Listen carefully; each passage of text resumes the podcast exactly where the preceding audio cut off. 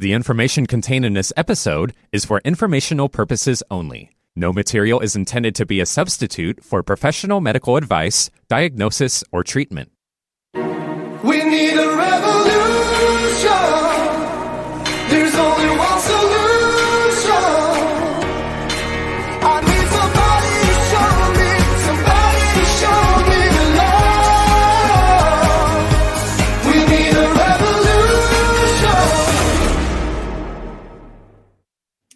And welcome to the Liberty Hour on Informed Life Radio, brought to you by Informed Choice Washington.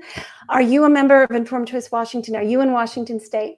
Um, if you're not yet a member, please go on over to informedchoicewa.org. Sign up to get our free newsletter, uh, to hear from us. We've got a great Substack page that um, I tell you, Bob Reynolds and and Gerald Broad put out, and I edit maybe a little bit, but those two put out the most amazing newsletter every week with in-depth information.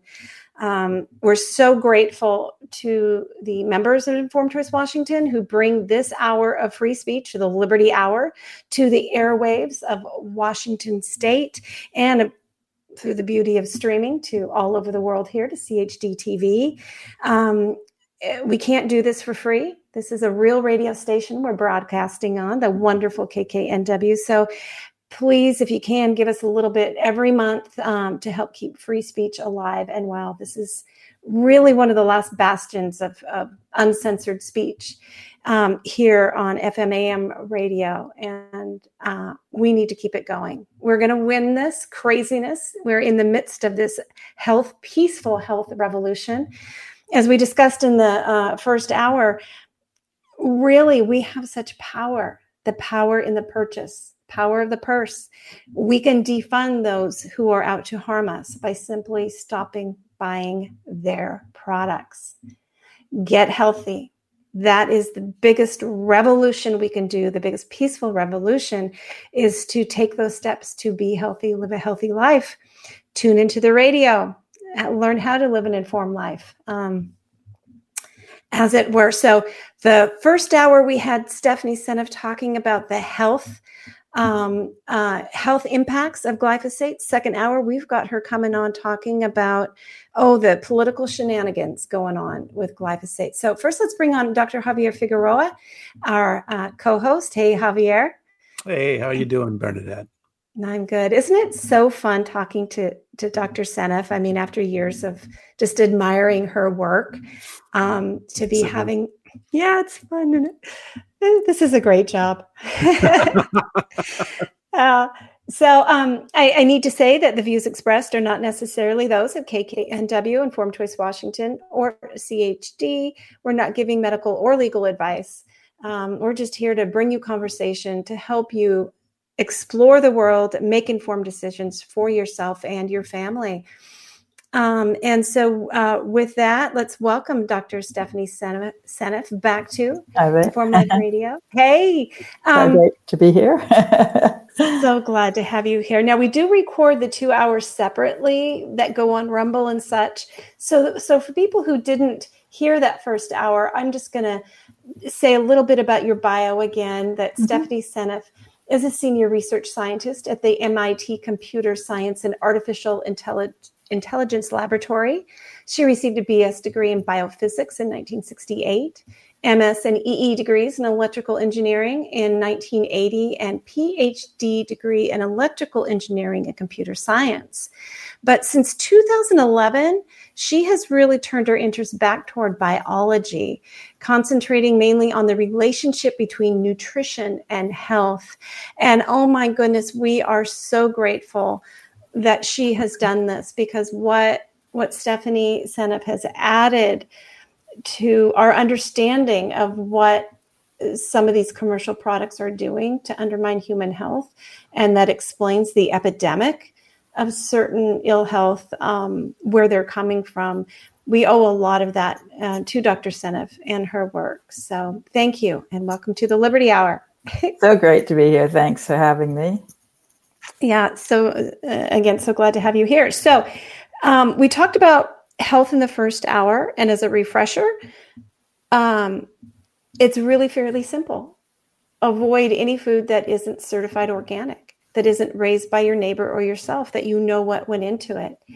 And all of the very complicated health issues that are undermined when you expose yourself to herbicides and pesticides like Roundup, glyphosate, and all the components that go with it.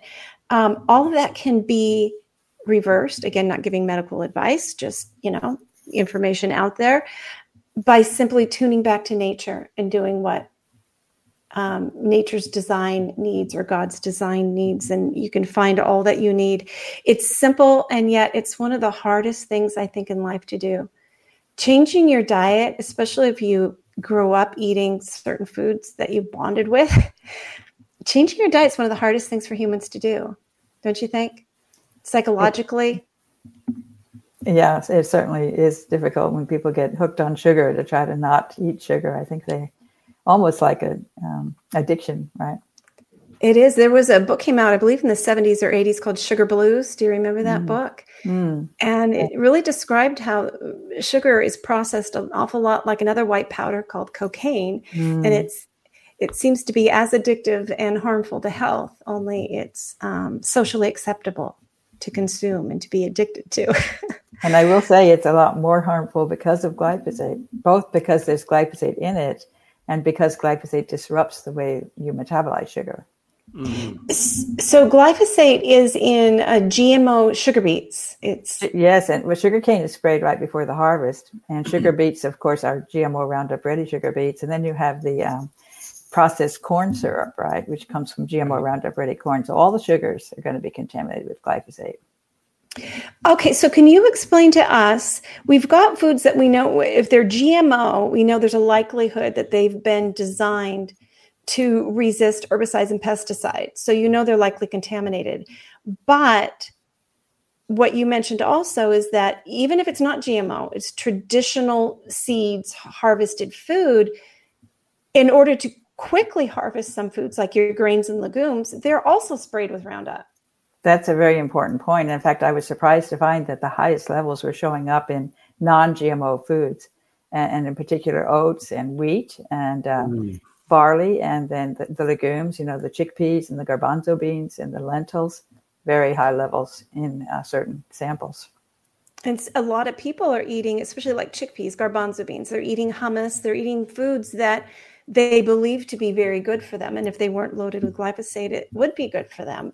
Right. Yes. Only buy organic, especially with certain products. There's probably and I will say the honey. There was a paper on honey. Um, all these honey samples from different countries, uh, and they had a big chart of the amounts of glyphosate that were found in these samples, and you could see all the samples that came from the United States had much higher levels than those from Mexico or even from Canada. They were lower, and so the honey is contaminated, and the bees are dying. And I think the glyphosate is what's killing them, and along with the insecticides. But the glyphosate's a missed uh, uh, killer of bees. And so that that's an interesting and I think a, an appropriate segue because now we're starting to get into the politics of trying to hide information of how devastatingly uh, impactful these uh, these chemical compounds are, and the lengths that you know industry has gone to protect that or at least keep that hidden. Mhm. Right. So, you know, in, in, in the work that you've done, Dr. Dr. Seneff, you know, there seems to be a lot of lobbying power to one, either keep the information away or two, to try and stop people from actually banning any of these compounds in the United States. yeah, there's tremendous lobbying by the industry to keep uh, to keep these products on the market, and I think that's why the EPA can, can't just can't see that glyphosate's toxic. They just can't see it, despite what I consider to be overwhelming evidence. And there's been tremendous number of papers coming out in the last few years showing glyphosate's toxicity in, in in animal studies and human studies. It's just been amazing, and I really thank Seralini for that because he had done a a paper in 2012 um, where he showed he did this he re- redid the study that Monsanto had done with rats. Only Monsanto stopped after three months, and he just kept going, and he he, he continued to poison them with glyphosate over their whole life. And after three months, they, they looked pretty good. You really couldn't tell the difference between the exposed group and the and the uh, controls. but by the end of their lives, they, they were a mess. You know, they had liver and kidney damage. They had uh, reproductive issues. Um, the females had massive breast uh, mammary tumors. Yeah. And, uh, and they had a rule. Uh, Monsanto had a rule back then, uh, and I think they still have that rule. If you look for three months in the animal studies and you don't see any damage, you're good to go. So that's interesting, you know. yeah, it's a good thing human lifespan's only three months, right? good grief. Yeah. Um, you know, let's start. You provided some wonderful resources for us to sort of examine in our conversation. Yes. L- let's start by looking at this pretty famous uh, Right. lawsuit. Um, I'm showing now an article. Uh, this is about the documentary film that was made about this gentleman. He was drenched in a weed killer made by Monsanto in a workplace accident and then diagnosed with cancer. And this is the um, the trial that uh, Bobby Kennedy Jr. Uh, yes, absolutely. helped with, didn't he? Yes, Okay. and, and and he actually gave a, a blurb from my book where he gave me credit for helping him, which was true. I provided him with some studies to help him make a case for the glyphosate being toxic. So it was nice that he he wrote that on my book as a blurb. Yeah, That is fantastic. I didn't real. I should have known that. Of course, you were involved in helping with with some of the research and the in the background for this. Um, it's been a while since I looked closely at this, but during the discovery phase, wasn't it discovered that Monsanto, and that's why the jury got so angry, they knew how toxic it was and they hid it, and that was what was revealed, and that's why lawsuits are so important. Right, that's right. And they got a lot, he got a lot bigger award for that kind of activity than he did for the actual damages that he incurred from having non-Hodg- non-Hodgkin's lymphoma. And it was like 300 million, something like 300 million dollars that he was awarded by the jury. And it was eventually, you know, cut way back, but it still stands. And then his was the very first one that won won the case. Monsanto mm-hmm. had recently been sold to Bayer, and the Monsanto folks assured the Bayer folks, they said, "Well, we've had some lawsuits, but we've never lost. We've always won, and so therefore, don't worry about the lawsuits, right?" And then the, once they Bayer faced the lawsuits, they lost, and once they lost that one, there was a cascade, and now Yeah. it's like over a hundred thousand cases are waiting in the wings, and Bayer has put out like fifteen billion dollars to try to stop the hemorrhaging, but it, it's still it's still a headache for them, and they haven't figured out. They've been trying to set up know, legal uh, rights to have to say every future there cannot be any future lawsuits as part of the deal. You know that that get us off the hook for the future, and they won't do it. Fortunately, the lawyers are refusing to do that, so that's been a battle going on. So how how can you even consider asking no future lawsuits if you have not withdrawn your product from the market? I know. I don't understand that at all. And thank God the lawyers didn't cave. I mean, people look at, oh, a lot of money we can get if we just agree to this thing. And luckily they didn't, you know. And uh, I think it's, and uh, my goal, one of my goals is to make it, is to write papers that make it so clear that glyphosate is causing autism that we can start to win cases on autism because that will be ga- game over. I think once it's proven, and I believe it will be, Yeah. beyond a doubt that glyphosate is the primary cause of the autism epidemic, it's game over. And and maybe even if it's not proven, if it's, I just have enough evidence that people uh, create a firestorm. I mean, people are already, uh, and it's really going to be the consumers, I think, who are speaking out and advocating, uh, giving the message out to other people that this stuff is really toxic, and uh, and and then eventually, because they've already decided, as far as I understand, Bayer has decided they're no longer going to sell uh, glyphosate in Roundup to the uh, to the American um, consumers, to, to the residential market. They're still going to be happy to poison the food, but they won't. You won't be able to go down to the hardware, you know, to the garden store and pick up uh, a bottle of Roundup to use on your dandelions. Wow. If you do, it won't be glyphosate in the future, and that's specifically in America because we're the ones that are causing all the trouble with these with these uh, lawsuits. So they'll put something else toxic in there and then they'll have another 20, 30, 40, 100 years before the lawsuits catch up with them. is what it sounds Exactly. like. They keep adding new poisons and just replace uh, something with something else that's equally bad and play the game again. Yeah.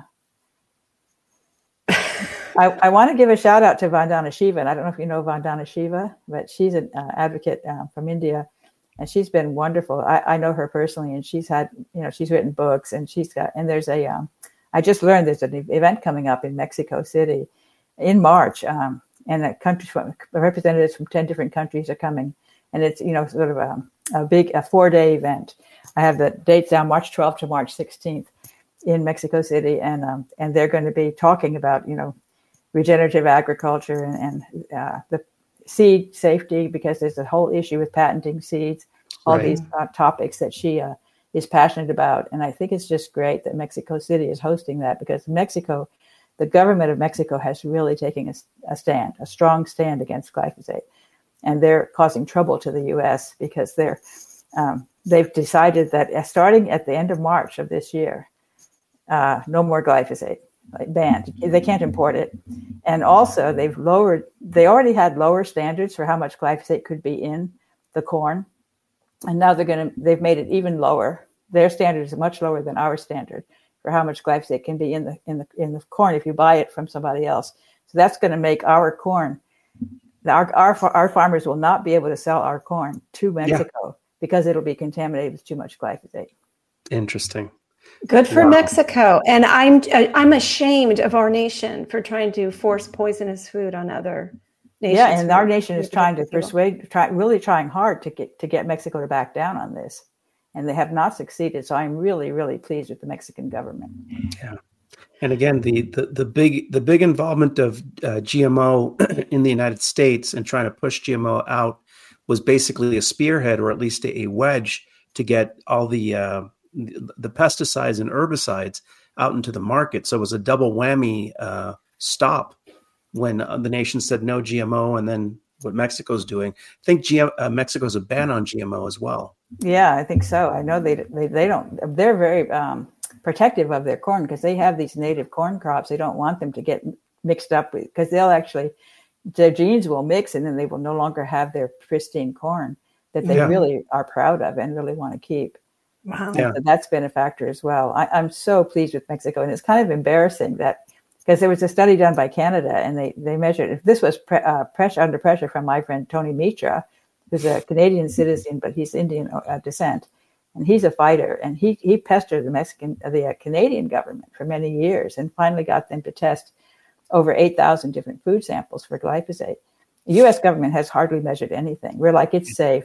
We don't need to know. We know it's all over the food, and we don't care. That's our attitude but but Canada had this, and so he produced a book called "Poison Foods of North, North America" because what they found was that the imports from uh, Europe were much lower levels of glyphosate Yeah. than uh, than imports from the U.S. and and Canada was pretty close to the U.S. Actually, they were very competitive with us for high. That's why it's "Poison Foods of North America."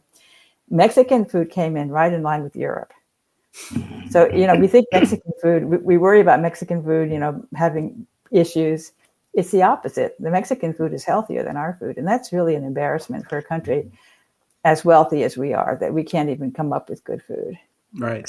So if I'm going to the grocery store and looking at produce, if it's a product of Mexico, it's and it's not organic, it's likely to have less residue of toxins Absolutely. than And the it- one grown locally. I would totally pick the Mexican if if I had was forced to get non-organic. Totally to take the Mexican over the American, even possibly organic. I might choose the Mexican as well because we've got so many, so much glyphosate around that you hardly can grow organic food in this country without it ending up with glyphosate in it. Yeah. Well, well, let's talk about that. That's another story that you uh, you provided for us to look at. I'll, I'll find that here in a sec, but it, it has to do with what what's the term where it drifts? You get drift, Drift, drift, and yeah. there's and there's also the problem. dicamba drift. Yeah, And- yeah. and, that- and that's interesting too because that goes back to glyphosate because they have had so they've gotten all these resistant weeds, which is the reason why glyphosate usage has gone up uh, dramatically over time, almost exponentially over the past 20 years. And the part of the reason for that is because the weeds got resistant. And so it became a point where they couldn't grow the soy crops. They had to use so much glyphosate, they couldn't still couldn't kill those weeds, those resistant weeds. So now they offer a double product, a product that's both dicamba and glyphosate together in one product. Oh, and God. then they provided a GMO for the for the soy crop to have resistance to both of those genes. So two different GMOs for two different poisons, and put the two poisons on. And dicamba has this property of of drift that is really really bad because it'll go it'll very easily go to the neighbor's uh, crop and kill it. So there was a, there were a lot of lawsuits that came out of that. It was quite a mess. I was following that a few years back that it started. I think 20, 2017 or something, Mhm. maybe even 2016. They they provided this GMO crop, and they even provided before they had the product, but they allowed them to just use the old dicamba product. They had this mixture product that had both the dicamba and the glyphosate, and they claimed that that product wouldn't drift, but that wasn't true either. So even when that product came out, it was still causing trouble. So there's a lot of farmers that have been suing them and, and winning uh, in, in lawsuits, um, getting millions of dollars of, re- of reward for um, for the, what, the the damage that was done to their crop because they lived next door to a farm where the drift came into their fields. And be, so, my understanding, and correct me if I'm wrong, uh, GMO crop production using Roundup or dicamba, um, when you actually look at it a pound for pound, it's really no more productive than traditional or regular uh, rotational crop or even uh, biodynamic farming systems. Is, Yeah, is it-? Well, it's interesting because when it first came out, um, the farmers were really excited because it improved the yield a lot in that first year. And then, but then year by year, it, the soil got worse and worse because glyphosate is really poisonous for the soil. It depletes the minerals. It, it actually kills the earth. It, it harms the earthworms. They get us kind of a Parkinson's disease, so they can't do their job as well. And um, and then it it it, uh, it messes up the soil microbiome. So all these Right. things go bad with the soil, and it also makes the soil much more vulnerable to getting the topsoil gets washed off more easily in the rain because there's much less organic matter Right. in the soil. So all of those factors make the soil every year worse and worse. And and then the yield goes down. So it so it starts off really good, but then every year it gets worse.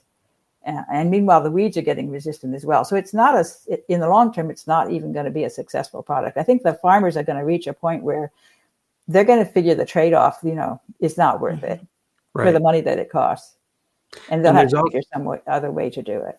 Right. And there's also this, there is a subsidy applied for using uh, these agrochemicals, correct?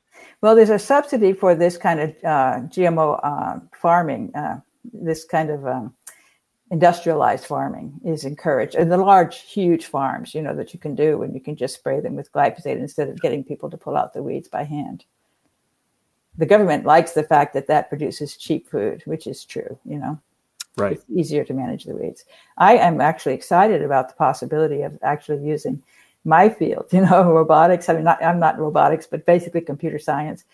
Uh, there's this, this Monarch tractor that's being developed. Um, that's a, a, a cute little tractor that is, um, yeah, so, solar energy. It uses Mhm. solar energy, and it has vision, and it can learn to recognize what the weeds look like, and then it can hit them with boiling water. You know, so there's ways you could have the robot just drive around in the fields looking for weeds and shooting them with water, and I think that's just really really cool. So I, I I hope it. that yeah, we can eventually. You know, we don't like to have to have labor devoted to pulling weeds. It's not a fun job, and nobody wants to do it, and it takes you away from other things. And part of the thing with I've noticed with them in the world when a country becomes in, uh, industrialized, it often is hand in hand with finding a way to grow the crops without using human labor. So you free Mhm. up all those people to go do the development of the um, technology. Mhm. You can have more people developing technology because you have fewer people on the farm. Right. And that's a trade-off. But at the meantime, you're poisoning all your. You have a huge expansion in the number of people who are involved in healthcare because you've got all these sick, this sick population because of all the poison. So it's it's interesting how things shift over time as a consequence of these policies. Yeah. And I think go ahead. Well, I was just going to say, you've hit on one of the key problems here is the economic model that we're living under now. Um, eh, companies are getting mega rich by keeping us Exactly. sick, you know, um, and that's a massive problem. It is. It, it, it depresses me no end about pharmaceutical industry and how they've got us, you know, they feed us these toxic pills actually to treat the, Yeah. our sickness that came from the toxic uh, food that we ate. And it's just a nice Mhm. cycle for them to just stuff their pock- pockets. And it's the same companies, right? You know, Bayer Mhm. makes the pharmaceutical drugs and makes the glyphosate. And uh, they poison you and then they feed you pills to try to fix some of your symptoms. But the pills don't actually fix your problems. they just make, in many cases, make them worse, I think. Right. Well, it's like, you know, uh, the mRNA shots by Pfizer create um, condition known as alopecia. Is that it? Yes, that's right. Mhm. And then during COVID, they went and spent, I don't know, a billion dollars or something buying a company that makes a, a new drug to treat alopecia. So yes. there you go. It's, you know, you just problem solution, problem solution is what they do. And actually, yeah, they create the problem and then, um, it's it's very concerning. I, I wanted to share with everybody again. Uh, oh wait, that's not the right one. I'll come back to it. I wanted to share um, Moms Across America that we talked about earlier with Zen Honeycutt when you mentioned um, that cool little robot tractor that could blast it with boiling water. I so love that. She is. I her approach is. Um, don't offer a problem without a solution. Mm, And when I met her nice. years ago when she was out in Washington State uh, touring, uh, she had all this literature on these um, different portable hot water dispensers, sprayers to Mm, to kill the weeds that you could go to your local parks department and say don't spray with the pesticides ha- just use the these hot water sprayers non-toxic you can beautify the area and it's safe for kids and pets or whatever. So i love that. And and then earlier uh, dr Seneff when we were backstage we were talking about that you wrote a novel. You, you yes, I did. to to dramatize years ago um, what you were going through and your discovery you know um, investigation into all of this. I would love to find to see somebody write and maybe made into a movie a utopian novel with, Mm, with us doing everything we know how to do right where we would Mhm. have these cute tractors spraying for weeds and you know everything organic i mean if if we started if we had a society that that we began first addressing the building blocks of health and you know and then from there we would add as needed maybe some highly scientific interventions. But uh, the fact that people are becoming ill because they don't have the building blocks of nutrition anymore and then you're dumping more poisons on top of it to try to address the symptoms of all that it's just i want to i want to see this this utopia maybe i want to move to this society. So maybe somebody we, we need to get together and build this society. Um, all right do it right here in my home. Okay enough. i'm squirreling. Everybody's going my listeners are no bernadette squirreling. So i am squirreling. I'm going to let my guests and co-hosts speak here now. Um, so do you see that anything can be done um, dr Seneff with the current infrastructure we have now with the oversight agencies acting as they are um, how do we how do we fix the fact that poisons are licensed and it takes decades or longer in order to get them pulled Yeah, I mean, when you see it, like European uh, Union just went through a whole process of renewing glyphosate, and, and they've had struggles, you know, and they had they, they used to renew it for like 10, 15 years. And I know the last time they did it was a very short leash that they renewed it, but they said we're going to re-examine. And now they've already just now gone through this re-examination. And there was a tremendous effort on the part of uh, people on my side to try to stop the glyphosate. And they did not succeed because the industry is so powerful that they were p- producing these brochures that said how wonderful it was and how, of course, you know, food security, right? We won't have enough food on the table if we can't grow it cheaply and all this kind of stuff. And um, and they got scared and they just renewed it. So it, there's growing awareness of the toxicity of glyphosate, but somehow that's not enough to convince them that they need to get rid of it. It, it frustrates me that they don't see how how dangerous it is, and they're Well, willing to just keep on selling the poison. go. And there's also the the collusion between uh, big industry and also the uh, um, some of the military grade psychological systems that they've developed for convincing people, scaring them mm-hmm. about some of these mm-hmm. some of these conditions. And it's not well, I shouldn't say military. It's the private consultancies that have taken advantage of the largesse of taxpayers both in the United States and in Europe that have sent, then sold off these technologies and programs into the private sector, into the hands of these corporations, that can sway large tracts of the public into voting against their best interests. Yeah, it's really interesting. It's a kind of a brainwashing, and it's Yeah. based on fear. And there's kind of like the the price of food is going to skyrocket, and uh, we won't be able to grow enough food because it's, it won't be efficient. You know, these kinds of arguments that we can't really live without these poisons. We have to put these poisons on our food in order to survive, and that is just not true. But it can't be true. You know, we lived for how many you know millions of years without these poisons. We did fine, right? Yeah, and how how did India feed its growing population uh, without these uh, these toxins in their food supply? Yeah. They they thought their way through and they innovated their way through. Right. So, uh, and, and you know, we're smart enough to be able to solve, like I said, some of these uh, techniques we can use with robotics could really keep it cheap in the sense of not having to. If you've got solar energy supplying it, and then you don't have uh, have to hire a bunch of farmers to go pull, pull the weeds, you can. I think you can grow cheap, cheaply. You can grow food cheaply that's also healthy food at the same time. And that should be our goal. That should be the government's primary goal. Right now, I think it's probably the most important thing the government could do would be to take away the subsidies from these toxic farms and give them to the small family farms that are not using chemicals. Give them subsidies. Mm-hmm. And even subsidies mm-hmm. to allow these farms to convert to organic, because that, there's a process that can take years to get your soil fixed so that it's, it passes the test for organic.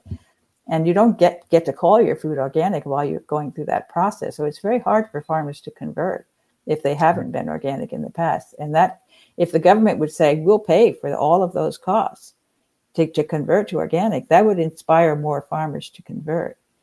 And we need to be doing things like that. The government needs to be taking initiative to do these kinds of things. Absolutely. The problems with with our food and farming um, are very similar to the problems with medicine vaccines and such. There's a lot government doesn't like they want to be in control. They love the idea of big ag because it's a big farm. We produce billions of this and it makes all of that and it makes them feel like okay we can we've got this. They they don't have control over the individual growing their own little lettuce patches and sprouting on their counters and and dealing with the neighbors and trading eggs and all of that. They they can't control that. They don't know anything about it. They can't add it up. And so that's so government doesn't do that well. They they like big. They like big things they can monitor and get data and control. But the future of feeding this planet isn't mass production. There might be some need for a certain amount of mass production of some products here and there in a limited way, but all of us have to get back to cherishing growing food. Yes locally, right? It ha- and also of course cooking because it's, all the processed foods are so convenient and, and you don't have to waste time in the kitchen. And we've been told mm-hmm. that's good you know you have more time to play with your children or, or do your you know your office job if you don't have to cook and we need to um, and the, you shouldn't be wasting your time cooking. That's the wrong message. We really have to make it clear. You need to come into the kitchen and cook your food from scratch you know really use the fresh whole whole foods and things like that and the, the ritual of cooking of families getting together to cook to friends getting together gathering in the kitchen and making those meals. I mean we were talking about onions and garlic being a great source of sulfur.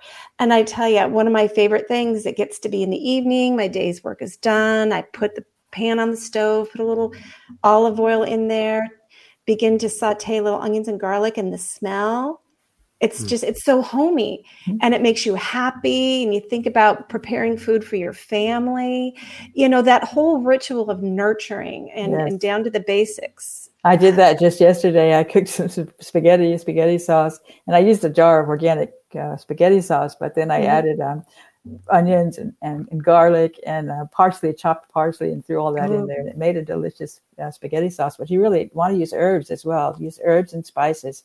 They're very Mhm. important Yeah. uh, for healthy food. It- it's a lost art i think of all the things that we could be should be maybe teaching to, to children in, in our school systems now years ago um, our son was in a school that was an alternative education center and it was kind of cool in that they did have an organic garden out That's outside really great. and they had um, worm bins they were teaching kids about composting and Um, and there would be some cooking classes that some parents would have to, you know, teach that art. Um, and and it's a social, it's a social thing. And then there's just so many things about how we used to do things the slow way. Yeah, and you know, it's it's not it's a pleasant experience to be gathering Mhm. in the kitchen and chopping up the onions. You know, it's not like it's a, a terrible job, really. It's, Mm. it's it can be fun, really. Yeah. You know, I find it a good break from all the studies. Oh yeah, I, I do too. I do too very Right. much. Yeah. So it's so funny because this Liberty Hour, we're talking more about the health stuff. We've had quite the overlap. So we did some Liberty stuff in the health hour, and we're doing some health stuff in the Liberty Hour. It's we such can talk nature of the about topic. you know some other uh, issues with uh, poisons because there's the whole issue with Syngenta and, and Yes. uh, atrazine with uh, Tyrone Hayes, and he's I, I've given seen him give a talk, live talk twice. He's really a great guy, Tyrone Hayes, and um, and his. So tell us about this then. I'm going to pull that up and tell us what's going on with this product. Yeah, so this is um, so Tyrone Hayes is his name, and uh, he, he was a professor, and he's he's been studying um, atrazine, which is an herbicide just like glyphosate, and it's the second most used herbicide in the United States and possibly in the world. But you know, so glyphosate's number one, atrazine's number two, and he was doing studies on frogs, frog tadpoles exposed to atrazine, and he was finding that remarkable uh, effects on the reproductive system that male frogs uh, they have XY gene, so they're male, and they developed into functioning females that could actually produce eggs that were viable. They they Hmm. developed as females even though they had the XY gene. Really incredible disruption of their of the development of their sexual sexuality. And so he, so he started ta- talking about this, and of course the um, Syngenta got really upset about it, and they actually did a whole lot of stuff harassing him uh, they would actually send people to his talks and then heckle at the talk. They would just disrupt the talk and ask, you know, nasty questions, trying to say that what he was saying was ridiculous and crazy. You know, and they and I think they even threatened his wife. I mean, they were really uh, doing nasty things to, and trying to uh, write things about him to sort of say that he's just, um, you know, what he's saying is not true and that he's a not credible and all of that sort of thing. So they worked really hard to try to, to discredit him um, because they were very concerned about what he was what he was finding. That he was finding these absolutely horrible things about this this uh, chemical. Absolutely. Oh yeah. And so he was studying frogs. Mm-hmm. Have mammals now been studied? I don't know. product? I'm not actually very familiar with atrazine. It, I've sort of thought I probably should be looking at that one as well, but I'll tell you, glyphosate's a handful all by itself. So I'm finding that you know, and between glyphosate and the COVID vaccines, I've got plenty to do. So Yeah. I'll let him take on the atrazine. But yes, I don't know, but I imagine so. There's many different chemical uh, uh, chemicals that are endocrine disruptors. Plastic is another one, Mhm. um, and we and I think we do have a, a- an assault on our endocrine system, and that's causing a lot of uh, issues in development. uh, Yeah. Very critical at critical phases of development. Uh, things can really go crazy. I was really surprised that to see that a, there's a protein uh, that if if it's uh, defective, um, a, a male with an XY chromosome will develop as a female just because this protein doesn't work. So it's not just enough to have that Y gene. It's really quite amazing to me how how critically development depends upon these proteins working properly. And then if Mhm. chemicals disrupt those particular proteins, you know, all bets are off. So I know you haven't delved into the science on this, but you know I'm thinking about this uh, epidemic, as it were, of gender dysphoria happening among human children, and we know that culturally some of this is being encouraged. You know, there's there's a it's multifactorial. You know what's going on, but could biologically something be happening with these endocrine disruptors that are interfering with I absolutely think so. I absolutely Okay. think so. It, I immediately thought of that endocrine disruptors causing these problems. And it's interesting how much I, I'm actually really surprised at how much more common these problems are, like transgender in the 20 somethings is like uh, something like 3 or 4%, 3% of the, or even more of the kids, of the people in that generation are transgender. That is a shocking number. It's like right up there with autism. Yep. In my generation, there's practically nobody. Mhm. Yeah. And what's interesting is that there is a correlation between uh, autism Yes, and the gender dysphoria. I saw that. Yeah. Uh, that's And that's the same really poison, right? I mean, it's possible that glyphosate's causing both of those, I think. Absolutely. And the fact that over the years we've actually seen a reduction in not only uh, sperm uh, production, Right. males, Sperm counts are way down. testosterone levels. Yeah. And there's there are other biological changes happening um, in men. Um, positioning of things. I'm not going to. I'm not good at describing it well, so I'm not going to do it. But um, it, it it is very much a concern, and so you know what I what I find infuriating in my work going to different um, capitals, you know, out in Washington State and, and here in in Tennessee is you see a, a willingness of legislators to respond to um, stories of people in need. Um, the Alzheimer's, um, dementia, autism, neurological developmental disorders, various things going on, throwing money at support for these individuals who have these issues. But zero support, zero money, zero legislation going to try to find the causes Exactly. of these individuals having these these health issues, the epidemic of all these various health, what's causing it. And when you try to speak about it, of course, the marketing messages, some of the they used to say that the attorneys were the evil ones, but I really think right now we're we're in marketing war, and I think some of the evilest individuals are the ones who come up with marketing messages to make um, all of us feel if you if you attempt to go after the cause of a certain medical issue, that you're somehow evil and that you I don't know. I I was really surprised by that. Like you cannot mention the idea that there might be some kind of chemical exposure that's causing transgender. Like it's a no-no to say that.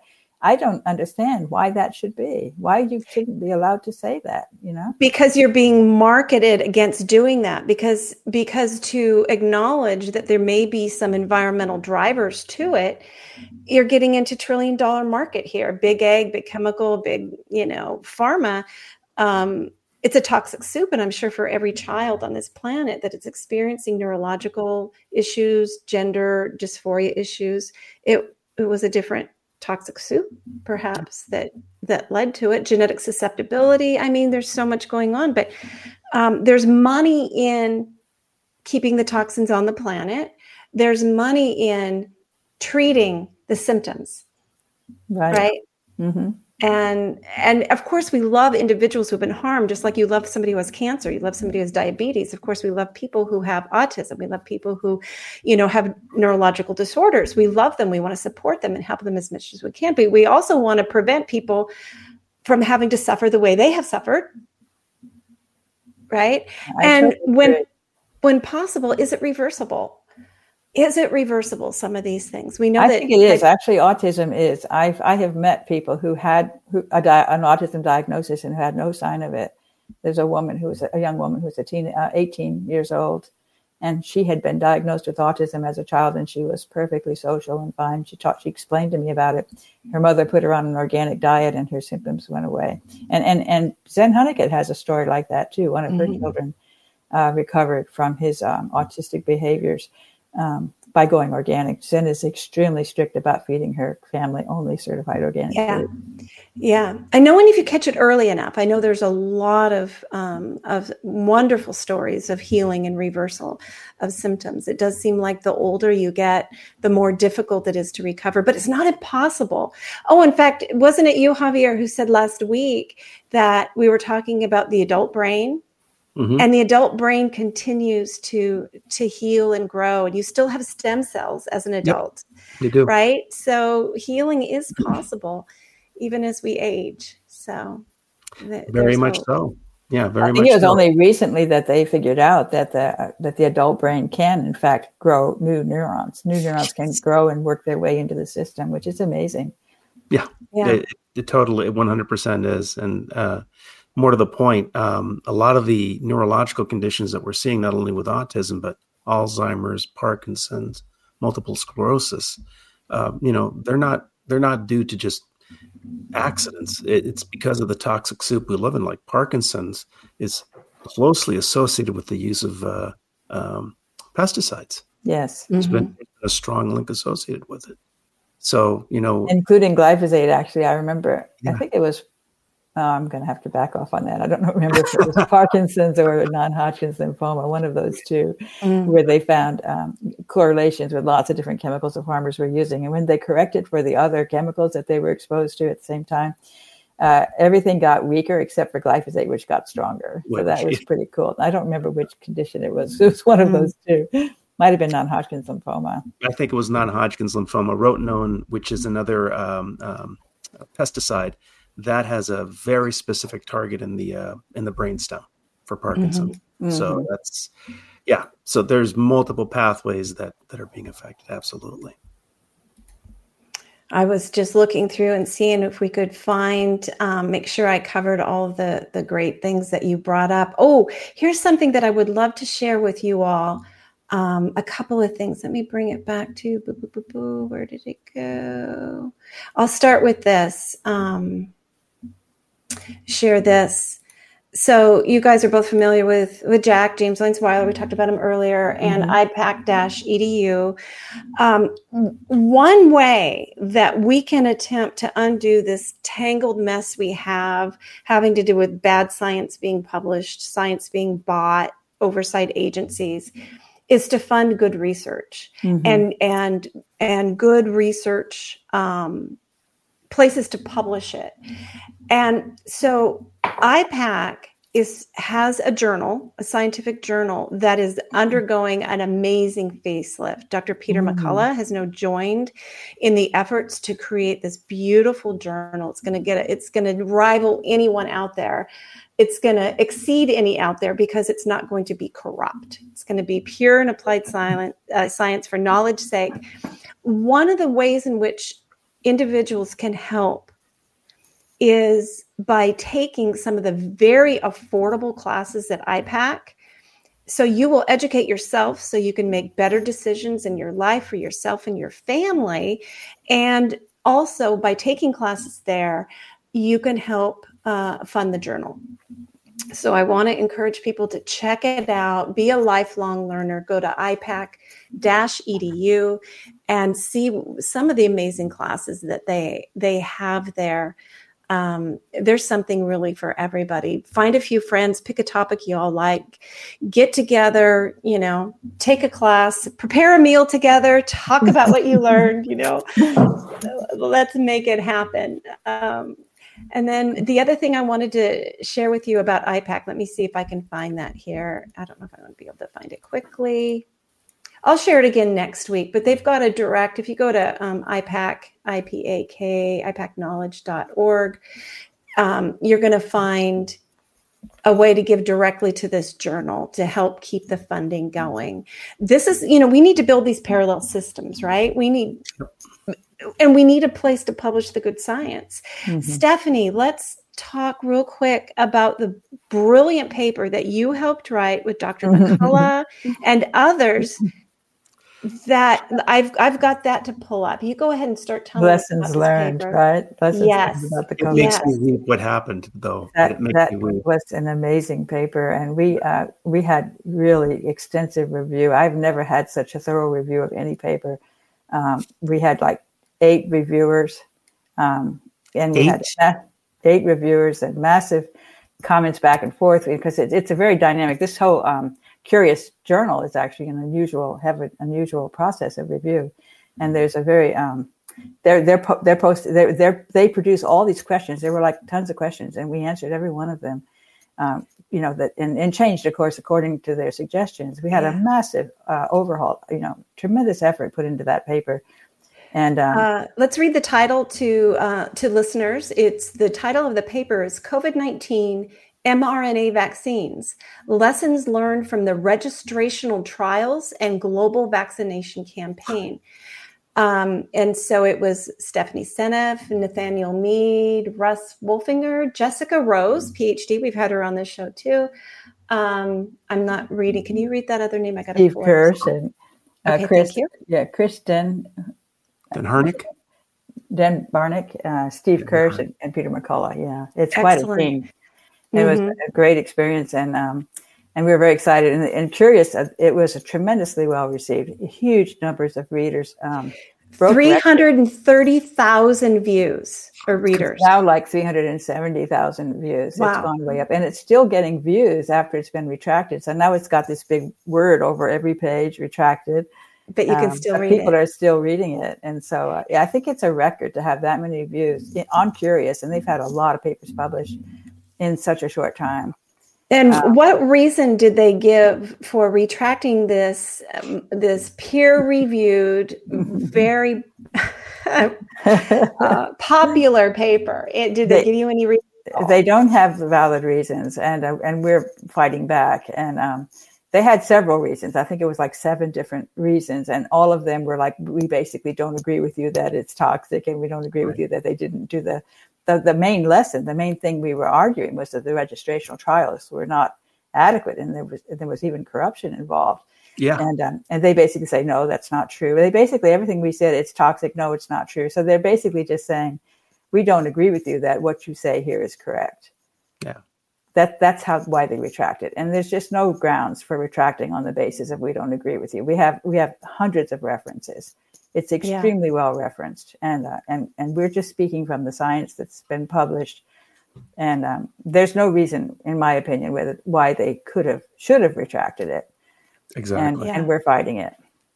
And there was no in in the comments that uh, that were provided. They didn't provide any references to their objections, did they? No, they didn't. And in fact, the um, they were borrowed from a, a playbook because there were these people who were commenting who were obviously pro-industry, and Yep. they basically just copied what they said and said, "This is why we're retracting it because these guys said this is true, which it's not true what they said." So it's kind of a farce, really. It's a farce. Um, but of course, it puts a black eye on all of us, and it's going to help hurt. If it normally a retraction will really hurt you in uh, future publications, and we'll have to see how that goes because I've never had a paper retracted before. Yeah. Well, let, let's just hope that it it got read so many times and it continues to be read that it's only going to propel our movement for honest science forward. So um, I'm going to leave people uh, looking at this toxic legacy: how the weed killer glyphosate is destroying our health and the environment by Stephanie Seneff. You can find it at all booksellers, and. Um, you know, we're down to the last few seconds here. Dr. Seneff, thank you. It's been an honor and a pleasure spending two hours on the radio with you. It's been great, and thanks again for having me. And I really appreciate all you're doing to help to get the message out about just the the, the basic facts of healthy living as a way to forward to have um, to feel good and to not have to spend lots of money on drugs just by virtue of eating well. It's so important. It's such an important message. Absolutely. It certainly is. Thank you so much. And if, if you get new information and you want to come on the show again, you know where I am. Just reach out to me. I'd be I'm happy to update uh, listeners. Thank Yeah, thank you. And thank you, Javier. Wonderful spending time with you as well, Mm-hmm. sir. Um, you've been listening to the Liberty Hour on 1150 AM KKNW and CHD TV. We will see you next week. Are you suffering from a sinking feeling that the COVID 19 pandemic is being blown out of proportion and that nothing in the news is making any sense? If so, then there is a fact based, science driven news show designed just for you. My name is Del Bigtree, and I am the host of The High Wire, the world's most trusted news source in digital media when it comes to accurate, science based reporting on the COVID 19 pandemic. From COVID 19 vaccine development to mask mandates, school shutdowns to job layoffs, The High Wire goes beyond providing you with the most accurate, evidence based investigations. We send you links to the sources for all of our reporting so that you can further your own investigation and come to your own informed conclusions. High above the agenda driven circus of mainstream media, we do not run. We do not hide from the truth. Instead, we walk the high wire. If you care about truth, then join us on Instagram, Twitter, Roku, and our website, thehighwire.com. Informed Choice Washington is a nonprofit organization that advocates for healthy immunity, medical freedom, and fully informed medical consent. The right to make medical choices without coercion is fundamental to our civil liberties and a basic principle in all human rights declarations. To learn more, tune in each Friday from 3 to 5 p.m. to an Informed Life Radio and visit the website informedchoicewa.org. It's time to take a stand for medical freedom. Go to informedchoicewa.org today. The information contained in this episode is for informational purposes only. No material is intended to be a substitute for professional medical advice, diagnosis, or treatment.